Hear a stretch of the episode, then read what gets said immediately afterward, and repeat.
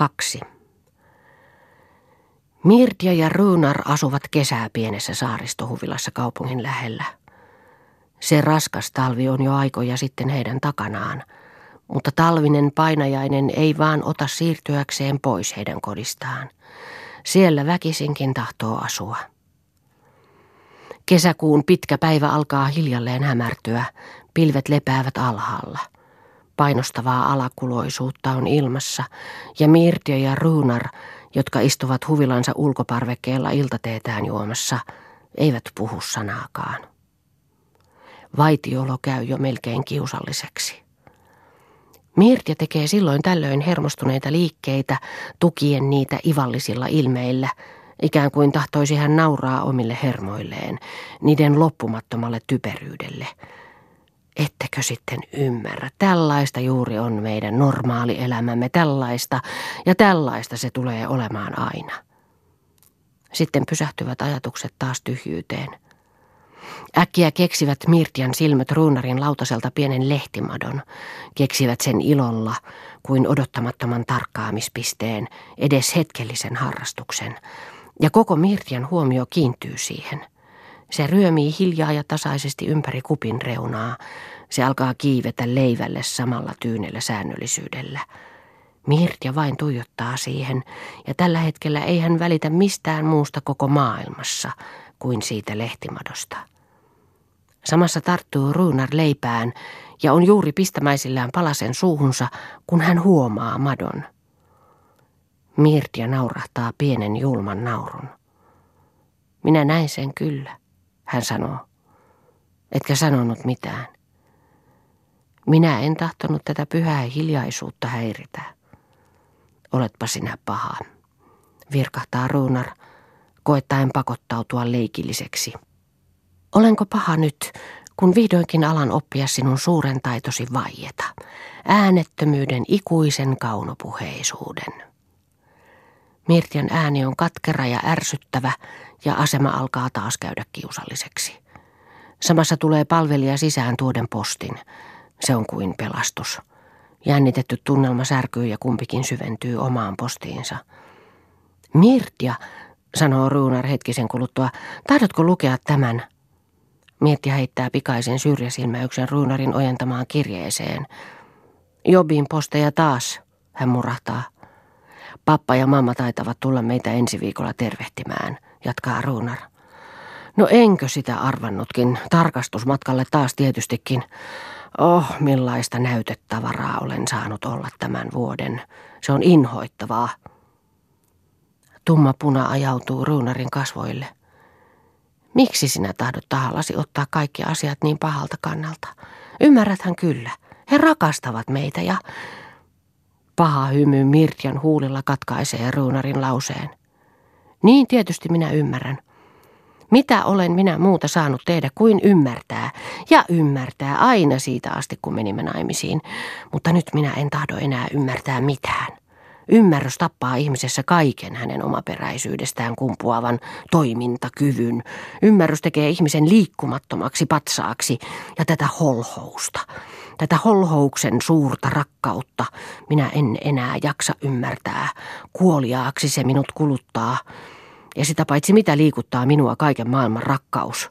Mitä on minulla tekemistä sen kanssa? Minä olen mennyt naimisiin vain yhden ainoan kanssa – sinä olet ikäsi elänyt ilman minkäänlaisia sosiaalisia siteitä. Kaikkein luonnollisimmat tunteet ovat sinulle tuntemattomia. Siksi saatat sinä puhua noin. Mutta koetahan kuvitella, että sinullakin olisi isä ja äiti ja he tulisivat, sanoo Ruunar hiljaa puristetulla äänellä. Heidän tulonsa olisi toinen. He olivat vapaan elämän vapaita mustalaisia, jommoiseksi minäkin olen syntynyt. Ja juuri sen tähden minä en jaksa tätä enää, minä en jaksa. Mirtia on kovasti kiihdyksissä. Mutta Mirtia, rakas Mirtia, mikä sinua tänään vaivaa? Runar koittaa lähestyä, mutta Mirtia työntää hänet rajusti pois. Tänään vaivaa, naurahtaa hän katkerasti. Tietysti sama kuin eilen ja huomenna, sama kuin aina, aina. Tai etkö sinä huomaa mitään, etkö sinä näe, että minä tukehdun? Oh, millaisessa hirvittävässä tyhjyydessä ja vankeudessa olen minä kitunut koko tämän pitkän vuoden sinun kanssasi. Ja sinä et näe vieläkään mitään, et enempää kuin alussakaan. Sinä onnellinen sokea, joka et huomannut edes häpeän punaa minun kasvoillani siinä inhoittavassa toimituksessa, jota vihkiäisiksi kutsutaan ja johon sinä minut pakotit. Ruunarkin kuohahtaa. Sinut pakotin. Kuinka sinä saatat puhua noin? Kuinka sinä saatat sanoa, että minä pakolla vihitytin sinut itseeni? Ja sinähän todistat aivan itseäsi vastaan. Tähän asti et ole tunnustanut itsellesi pakkoa löytyvänkään tässä elämässä. Kaiken pakon olet aina leimannut alennukseksi, josta ihmisien kuolinhetki lasketaan, mutta joka on ainoastaan heikkojen kuolema, ei sinun. Minunkin. Minä olen heikko nyt. Kaikki olen minä kadottanut sinun ilmakehässäsi, ylpeyteni, riippumattomuuteni, voimani, itsekunnioituksenikin. Ainoastaan yksi ainoa on minulla vielä jäljellä entisistä avuistani, kyky puhua totta. Ja tämä on totuus. Vihkiminen oli minulle pakko ja pakon kerralla alennus, ja siitä hetkestä saattaa lukea minun kuolemani alkaneen. Pitkä vaitiolo. Sitten aivan soinnuttomasti Runar – ne ovat hirveitä sanoja sille, joka sinua yli kaiken on rakastanut ja jolle juuri sinun persoonallisuutesi pyhyys ja koskemattomuus on ollut enemmän kuin Jumalan palvelus. Mutta kenties olet oikeassa sentään. Minä olen ollut sokea, oikein umpisokea. Ja silloin, sinä hirveänä hetkenä, josta puhut, minä en nähnyt maailmassa mitään muuta kuin sinut. En tuntenut muuta kuin rakkauteni äärettömyyden – ja minä hullu uskoin silloin, että sinäkin vähän välitit minusta. Runarin kasvoilla kulkee ääretön kärsimys. Mirtja näkee sen ja hänen sydäntään viiltää, mutta raatelu vietti hänen sielussaan siitä vain yltyy. Ja teeskennellen välinpitämättömyyden kovaa ja kestävää julmuutta, hän vasten sydäntään jatkaa. Niin välitinhän minä vähän sinusta, mutta liian vähän – ja minä uhrasin liian paljon niin vähän tähden. Ja mitä vihkimiseen ja kaikkiin suhteemme mahdollisuuksiin tulee, niin olihan niistä puhetta paljonkin, ja minä suostuin, se on totta, ja siinäpä se juuri onkin. Mutta sinun on vaikea löytää tästä kaikesta pakkoa. Ikään kuin pakko nykyaikaiselle ihmiselle merkitsisi enää mitään ulkonaista väkivaltaa. Ani harvoin ainakin. Mutta sen sijaan jotakin paljon huomaamattomampaa, vauriollisempaa ja kohtalokkaampaa. Ainoastaan parin erilaisen elämän arvon murhaavaa sotaa ihmissydämessä, jossa lopullinen ratkaisu, kallistuisi sitten minne päin tahansa, tietää sielun varmaa murtumista. Mutta sinä tunsit minut siksi hyvin.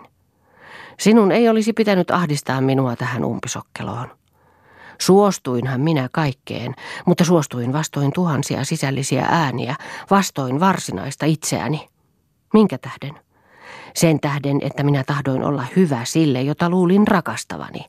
Ah, ei pidä kenenkään koskaan vedota toisen ihmisen hyvyyteen, sillä hyvyys on eniten levinnyt ja anteeksi annettavin kaikista heikkouden synneistä.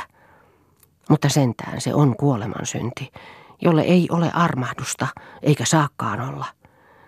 Sillä ei minkään asian nimessä koko maailmassa ole tehty niin paljon pahaa kuin sen.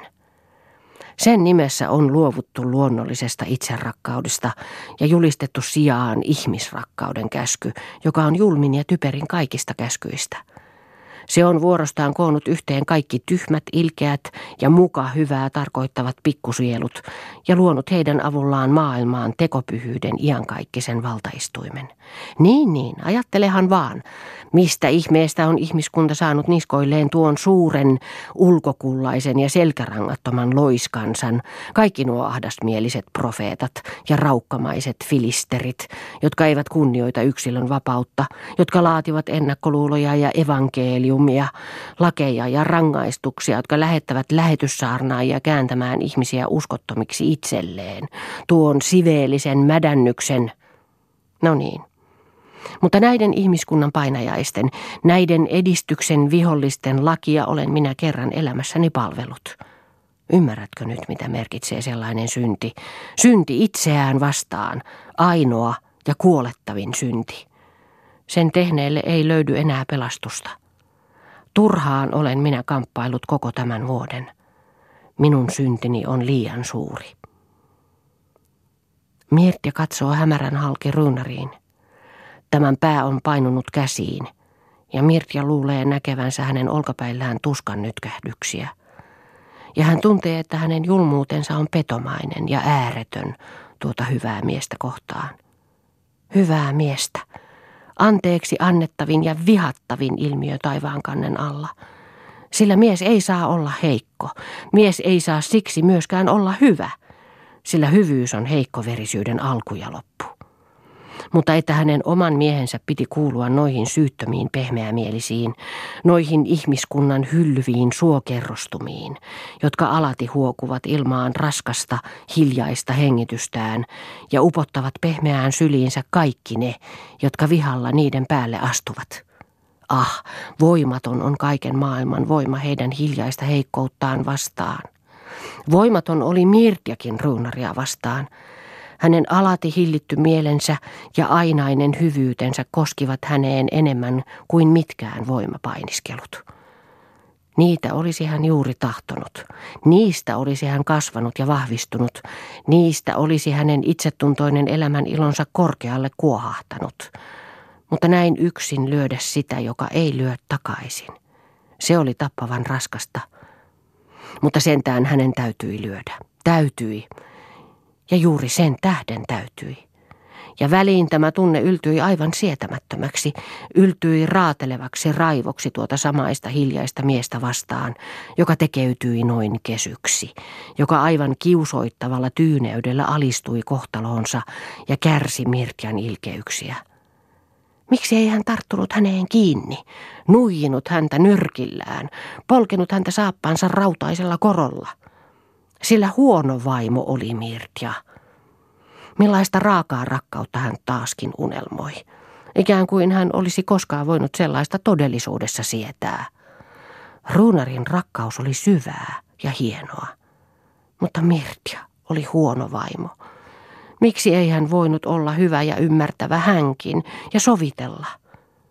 Ah, ei sitä enää. Niin oli hän juuri tehnyt, ja siitä tämä kauhea sisällinen itsehalveksinta, tämä kauhea katkeruus. Mirtja katsoo yhä ruunaria, ja hänestä tuntuu kuin kävisivät miehen ruumiin ääriviivat yhä painavammiksi ja pehmeämmiksi hänen katseittensa alla. Kuin surun ja äkkiä valtaa hänet ääretön hukuttava hellyyden tunto. Sääli heitä kumpaakin kärsinyttä kohtaan ja etenkin sitä toista, onnettomuustoveria kohtaan, joka hänen tähtensä kärsi. Vaikka kuolemallaan olisi hän tällä hetkellä voinut julmuutensa sovittaa. Rakas, rakas Runar, kuiskaa Mirtia, langeten ystävänsä kaulaan. Rakas, rakas Runar. Kummallinen kirvelevä hymy välähtää ruunarin kasvoille. Mirdia. Niin, Mirdia on niin paha, niin huono. Mutta Mirtia rakastaa ruunaria sentään, ja hän vie hengen siltä, jota hän rakastaa. Onko se totta, Mirtia? Sinä rakastat vielä minua. Onko se totta? Sitten mielelläni annan kaikki. Vie henkeni, vie järkeni. Kaikki kuuluu sinulle ja minä olenkin sinulle velkaa suuren sovitusuhrin. Minun ei olisi pitänyt tulla sinun tiellesi. Sano, tahdotko, että menen pois? Nyt vielä. En minä tahdo, en minä tahdo, mutta kummallinen kohtalokas voima minua johtaa. Minä olen kiusaajattareksi luotu, ja minä kärsin itse omasta olemuksestani niin, niin. Ymmärtäkäämme toisemme, ystäväni. Voi minä tiedä, miten sinä saat kärsiä. Parempi olisi sinun mennä luotani, mutta minulla ei sittenkään ole ketään muuta maailmassa kuin sinä. Sinä olet minulle kaikki. Nyyhkytykset tukehtavat Mirtian äänen. Ja koko tuskansa väkevällä intohimolla sulkee Ruunar hänet syliinsä. Yö verhoaa nuo molemmat. Pimeät ovat heidän silmänsä hetkisen kaikelle sille hirvittävälle, ja jäytävälle, joka ympäröi heitä edestä ja takaa. He tahtovat unhottaa, He tahtovat uskoa. He molemmat epäuskoiset, vaikka tietoisina omasta valheestaan. Väkevästi vetää heitä nyt toisiinsa heidän salainen kohtalokas sairautensa. Sama, joka kalsean aamun sarastaessa on omiaan tekemään heidät taas tuhat verroin vihamielisemmiksi toisilleen. Ja sen he tietävät. Mutta entä sitten? Kesäkuun yö kuluu. Sen kalpea ja läpikuultoinen hämärä lepää hienona ja liikkumattomana kuin melankolia kaikkien luotujen ylitse. Mirtio ja Runar tahtovat säilyttää tietoisen, viileän mystiikkansa, sairaiden, nautinnonhimoisten ihmisten kyllästymättömällä itaruudella, aina viimeiseen asti. He istuvat ja istuvat, väsyneinä, mutta levollisina, yön keinuvan epäselvässä puolipimeässä. Nopealentoinen harmonia on hetkeksi istahtanut heidän sieluilleen. Runar, puhuu Mirtja hiljaa hyväilevällä äänellä. Tiesitkö sinä ennen, että minä voisin olla niin paha kuin ei kukaan koko maailmassa? Tiesin, Mirtia. Ja tiesin senkin, että ei kukaan voisi myöskään olla niin hyvä kuin sinä. Ei kukaan koko maailmassa. Sinä olet kaikkea yhtä aikaa, kuten ihmisen elämän unelma itse – Unelmien pitäisi pysyä unelmina, saavuttamattomina ja kaukaisina. Mikä pohjaton pettymys onkaan koettaa vetää niitä povelleen. Sinä näet nyt. Niin, unelmista tulee lopultakin jotakin oleellista, kohtalo. Sinusta on tullut minun kohtaloni, Mirtia. Huono kohtalo ja huono mies, kun puhut noin. Nainen ei saa olla miehen kohtalo – Sinun täytyy voida voittaa minut. Panna minut päitsiin, kesyttää, taltuttaa. Sinun täytyy olla minua voimakkaampi. Silloin on kaikki ratkaistu. Kohtaloita ei panna päitsiin, Mirtia, eikä sinua. Pakko on sinulle myrkkyä. Mutta myöntyväisyys on myöskin, oikullisuuteni siitä vain yltyy. Sinun täytyy hallita minua ilman pakkoa. On luonteita, jotka eivät ole luotuja hallittaviksi ja jotka eivät ikinä alistu siihen. Sellainen olet sinä. Mutta mies on luotu hallitsemaan naista ja sinä kaikkia miehiä. Mutta minä olen sittenkin nainen. Niin, se on todellakin merkillistä. Ihminen minussa vihaa kaikkea alistumista ja pakkoa, mutta nainen minussa sitä himoaa. Se on merkillistä. Todellakin. Avioliitto ei liene minunlaiselleni sopivanlaatuinen suhde. Ei. He vaikenevat. Mutta olisihan minun pitänyt ymmärtää se jo alussa, jatkaa Mirtja ajatuksissaan kuin itselleen. Ja kyllähän minä sen ymmärsinkin. Minä olen tehnyt väärin sinua kohtaan, ystävä Raukkani. Ethän sinä saattanut kaikkea aavistaakaan. Kuule, Ruunar, meidän välillämme on ollut koko vuoden jotakin epäselvää, salaperäistä, hirveää, eikö sinustakin? Jotakin suljettua ja sielua jäytävää, jotakin, jota ei ole saanut sanotuksi. Vain hillittömien kohtausten läpi olet sinä saanut oikullista sieluani tavailla. Minä en ole voinut olla avonainen ja hiljainen ennen, ennen kuin nyt, tänä himmeänä ja viileänä kesäyönä. Nyt vasta ensi kerran koko avioliittomme aikana. Kaikki on ollut liian lähellä tähän asti. Nyt vasta tunnen, että voin kiihkottomana katsella yhteistä onnettomuuttamme. Nyt minä voin olla melkein hyvä tänä yönä. Taidon kertoa sinulle sieluni tarinan aina siitä asti, jolloin seinä laskeutui välillemme. Se oli silloin, jolloin muodollisuuksienkin riitteet laskeutuivat.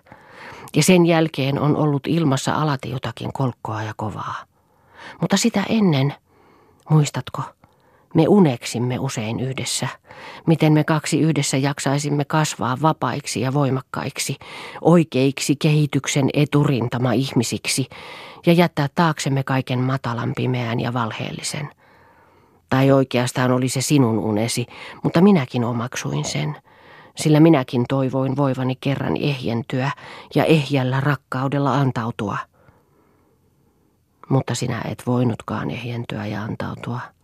Ja sinä et voinutkaan viedä minua pois itsestäni ja pois kaikesta siitä pimeästä ja matalasta ja valheellisesta, jota me vihasimme. Päinvastoin, ennen oli se ainakin minulle ollut ainoastaan käsitteellistä, kaukaista ja vihattavaa varjoa, vaan nyt tunki se päälle aivan vuoriraskaana, todellisuutena, musertavana, ylivoimaisena. Ja se kaikki tuli sinun kanssasi. Se oli se sinun elämäsi raskas puoli. Sinä olit kyllä viitannut siihen kaikkeen jo ennenkin, mutta minä en silloin ollut jaksanut sitä täysin ymmärtää. Nyt vasta, kokemuksen kautta. Nyt osaan jo nimittää oikeilla nimillään kaiken sen abstraktisen pahan, jota elämäni iän olen vaistomaisesti vihannut. Ekonominen pula – ja siitä johtuva sovitteleminen, leipävirka, pakollinen virkaura, näytekelpoinen sopivaisuus kaikessa, elämäntavoissa, ajatuksissa, pukimissa, siveydessä ja rakkaudessa. Niin, rakkaudessa sen sopivaisuuden näytteen nimenä on avioliitto – ja minunkin sisällisestä elämästäni piti siis tehtämän näytettavaraa. Siihen piti tulla mustan prelaatin uskonkappaleineen koko ainoan autuaaksi tekevän kirkon ja yhteiskunnan itse tyytyväisesti silittelemään pitkää pukin partaansa ja vuodattamaan siunausta pääni päälle. Oh, kun tuo ajatus ensimmäisen kerran löi sieluni läpi, säpsähdin minä kuin käärmeen puremasta ja työnsin sen luotani inholla – häpeällisenä ja alhaisena mielijohtajana. Kuinka voisi sellainen olla edes mahdollista? Kuinka voisimme koskaan sallia minkään ulkonaisen vieraan kosketuksen kajota meidän arkaan ja hienoon sielun mystiikkaamme? Ei ikinä. Se oli toki liian loukkaavaa. Ja mitä liikutti meitä raan rahvaan siunaus ja kirous? Jos minulla oli jotakin asiaa Jumalalle, niin siihen en tarvinnut välittäjää. Et kertaakaan ennen mihinkään suhteeseen ollut sinä vielä pyytänyt lupaa. Et papilta etkä pormestarilta. Mutta nyt, kun oli kysymys minusta. Nyt juuri piti sen tapahtua, sen häpeällisen ja julkisen omaisuuden luovuttamisen. Ja se tapahtui todellakin. Se päästettiin nyt likelle tuo ilmestyspeto, yhteiskunta, jota elämän ikäni olin vihannut, mutta jota en ennen ollut tuntenut. Nyt se tuli sinun vanhempiesi muodossa. Ja se oli siinä kaikkein katkarinta. Sitä en olisi suonut meille kummallekaan. Ymmärrä minut oikein. Sinä tunnet minun boheemikasvatukseni. Sen täydellisen ennakkoluulottoman vapauden, jossa alati olen saanut kasvaa. Kaukaa ja kurittomana olen minä ylimielisellä hymyllä halveksinut yhteiskuntaa ja kaikkia niitä, jotka sen ulkokullaisten lakien orjuuteen ovat sortuneet kuin hemmoteltu lapsi ainakin, tietämättä mitä merkitsee todellinen käsikähmä sen kanssa, taistelu elämästä tai kuolemasta. Ja nyt yhtäkkiä tuo syrjäytetty, välttämätön paha kohosi tielleni auktoriteettina, nyt juuri, jolloin olin elämäni arimmassa käännekohdassa. Sinä rakastit suuresti vanhempiasi, minä näin sen, ja he sinua, ja se oli minusta kaunista. Mutta he olivat vanhan ajan kansaa, ja itse pappissäätyä. Tuota säätyä, jota tahtomattani alati olen vihannut, kaiken valheen edustajana maan päällä. Ja hyviä he olivat, senkin minä näin. Ja kuka jaksaisi taistella hyvyyttä vastaan. Ja sitten he olivat vanhoja. Heidän sielunsa olisi särkynyt, jos sinä vapaana olisit vapaan naisen omistanut heidän tietensä. Ja he olisivat kironneet sinut kuudennen käskyn rikkomisen kirouksella. Ja minä tunsin, ettei minulla ollut oikeutta rikkoa teidän suhdettanne, joka minulle Orvolle oli niin outo ja ihmeellinen ja pyhä. Ja silloin minä aloin taistelun itseäni vastaan. Minä koetin puhua järkeä vallankumoukselliselle ainekselle sielussani, jotenkin tähän tapaan, mutta otahan toki asia vain muodolliselta kannalta. Siveellisesti kehnolla kehityskannalla ovat tuollaiset järjestystoimenpiteet vielä vallan välttämättömiä. Lasten aseman turvaamiseksi merkitään vastanaineiden nimet. Ja kuka tuon käytännöllisen seikan toimittaa, sehän on todellakin yhdentekevää, oli se sitten pappi tai muu. Hän katoaa sitten taas näköpiiristä, eikä koskaan enää tule takaisin. Tuo oli kyllä viisasta, minä käsitän sen. Mitä merkitsi todellakaan pieni muodollinen litania parantumattomien irtirepäisyjen välttämiseksi, sinun tähtesi ja heidän tähtensä. Mutta silloin tuon ensimmäisen hiljaisen tingintä suostunnan kera lensi ensimmäinen rääkkyvä yöhuuhkain minun sieluuni, ja siitä asti on se siellä rääkkynyt. Mutta vasta silloin, kun seisoimme kuin kaksi holhouksen alaista mielipuolta isäsi edessä, huomasin minä sen. Hän mustassa papin kauhtanassaan luki vihkisanoja, noita inhoittavia jaarituksia, naurettavan juhlallisesti, ja kansa vetisteli ympärillä. Silloin kuohui ja kiehui minussa. Olisi tehnyt mieli paiskata jokainen sana takaisin vasten silmiä, kuin likainen räsy. Korkealla kävi minun vihani sillä hetkellä kuin kesytön meri, ja halveksiminen keijui sen pinnalla kuin vihreä lieju, mutta kaikkein syvimmällä piili se kaikkein pahin, itse halveksiminen. Niin, Runar, se oli pahin, ja sen jälkeen olen minä ollut kuin mennyttä. Minä en ole enää yhtä ylväs kuin ennen.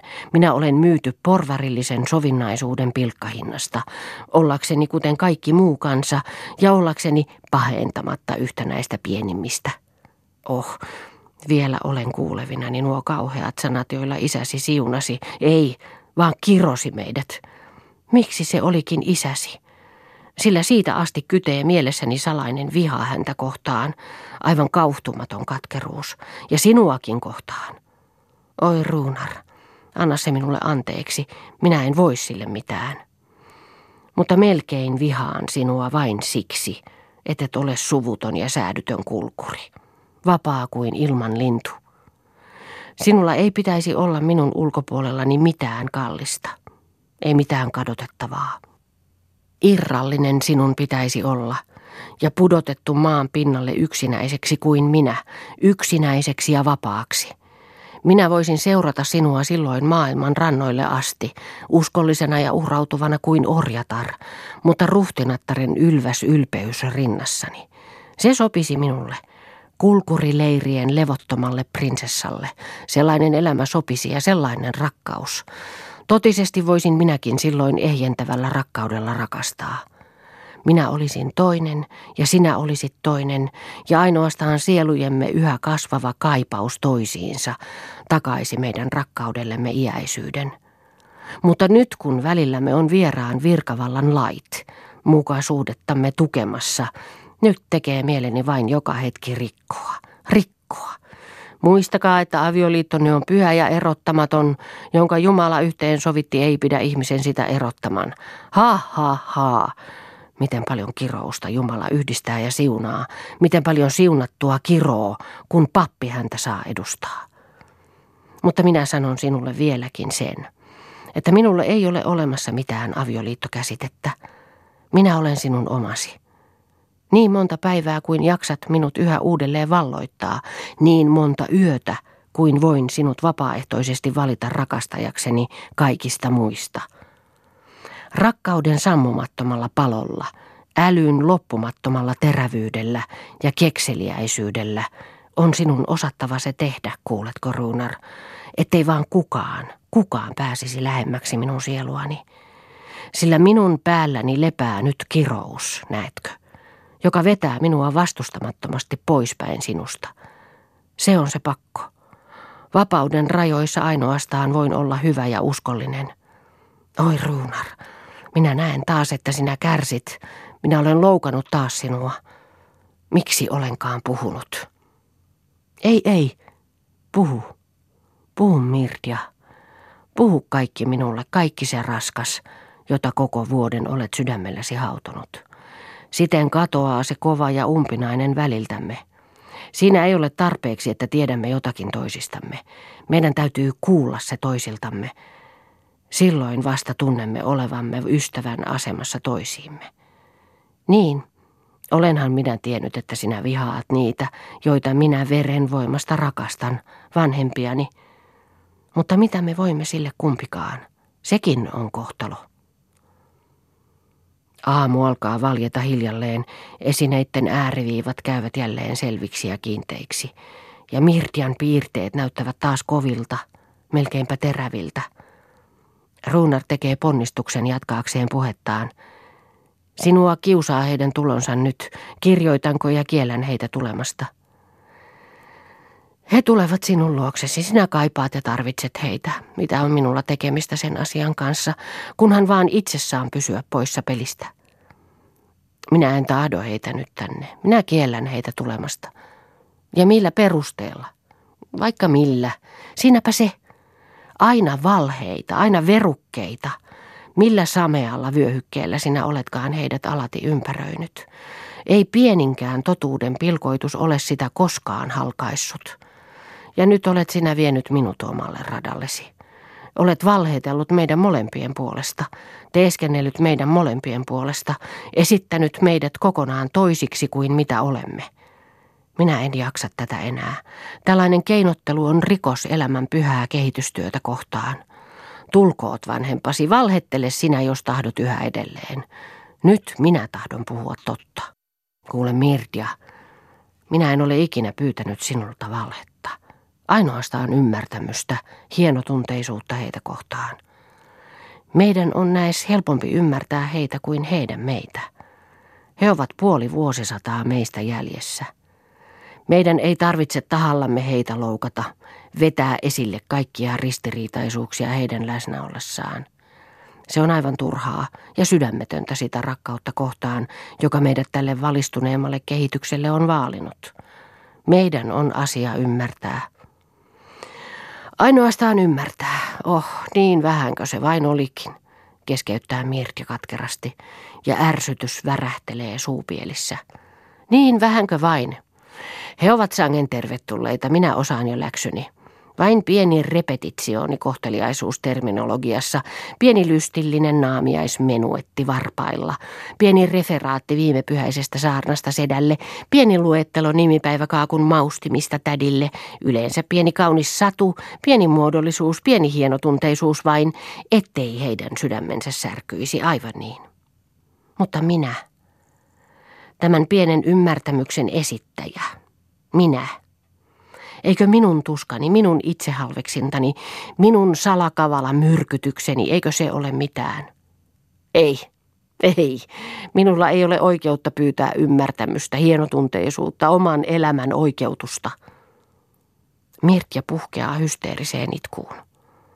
Rakas, rakas Mirtja, rauhoitu ystäväni rakas. Minä ymmärrän sinut niin hyvin. Minä en tarkoittanut mitään sellaista. Mutta mitä tehdä? Me olemme molemmat niin syvästi onnettomia. Mutta kuinka sinä voit siinä pitää minulle esitelmiä hienotunteisuudesta?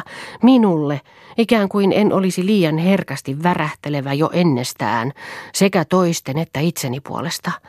Enkö minä juuri toisten tähden ole kiemurrellut, madellut, hymyillyt silloin kun tuska kouristi, vaiennut silloin kun viha aaltosi, ollut katala, kavala, raukkamainen itsekieltä ja vain toisten tähden, säästääkseni, sääliäkseni, ollakseni hyvä niin kuin sinä.